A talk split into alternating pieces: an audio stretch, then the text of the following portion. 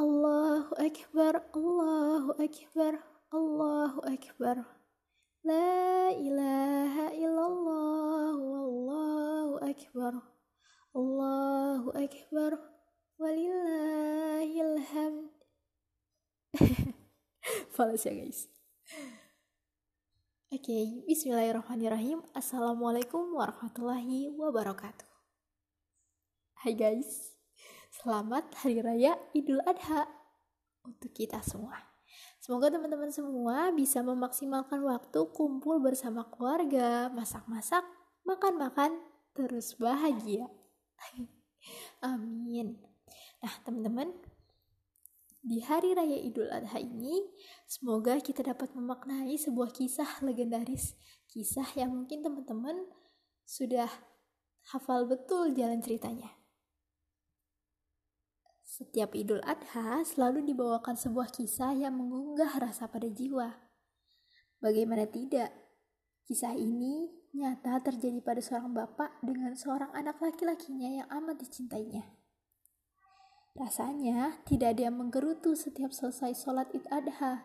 Khotib membuka khutbahnya dengan kisah ini. Nyatanya, kita selalu terbawa suasana. Terbayang bagaimana perasaan Nabi Ibrahim alaihissalam dan Nabi Ismail alaihissalam kala itu. Tidak ada seorang bapak yang tidak mencintai putranya dengan sungguh. Begitupun sebaliknya. Nabi Ibrahim sangat mencintai anaknya. Nabi Ismail. Dia berkata, Ya Bunaya, wahai anakku tercinta, aku bermimpi menyembelihmu.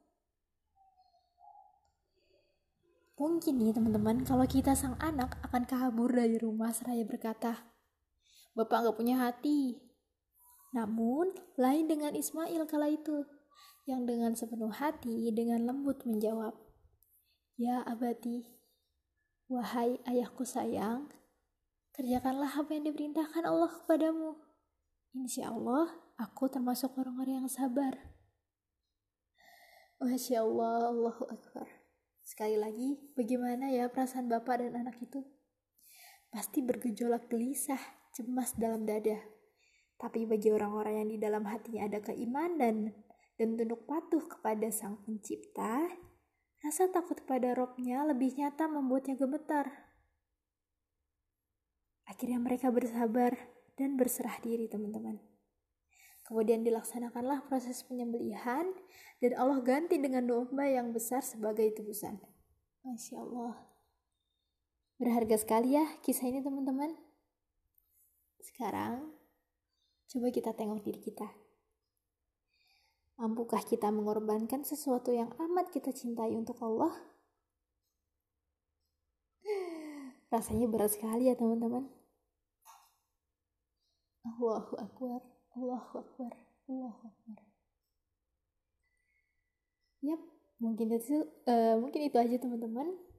Semoga kita bisa terus mengambil pelajaran, mengambil hikmah dari sebuah kisah.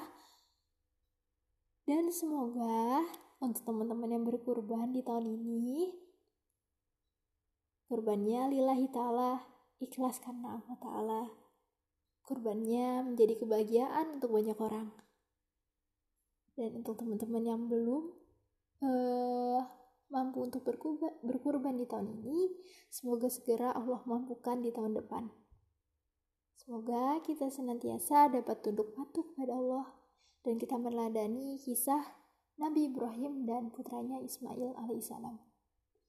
Kita semakin taat dan semakin uh, dekat dengan Allah Subhanahu wa taala. Amin. Amin ya rabbal alamin. Hei, mohon maaf kalau ada salah kata. Wassalamualaikum warahmatullahi wabarakatuh.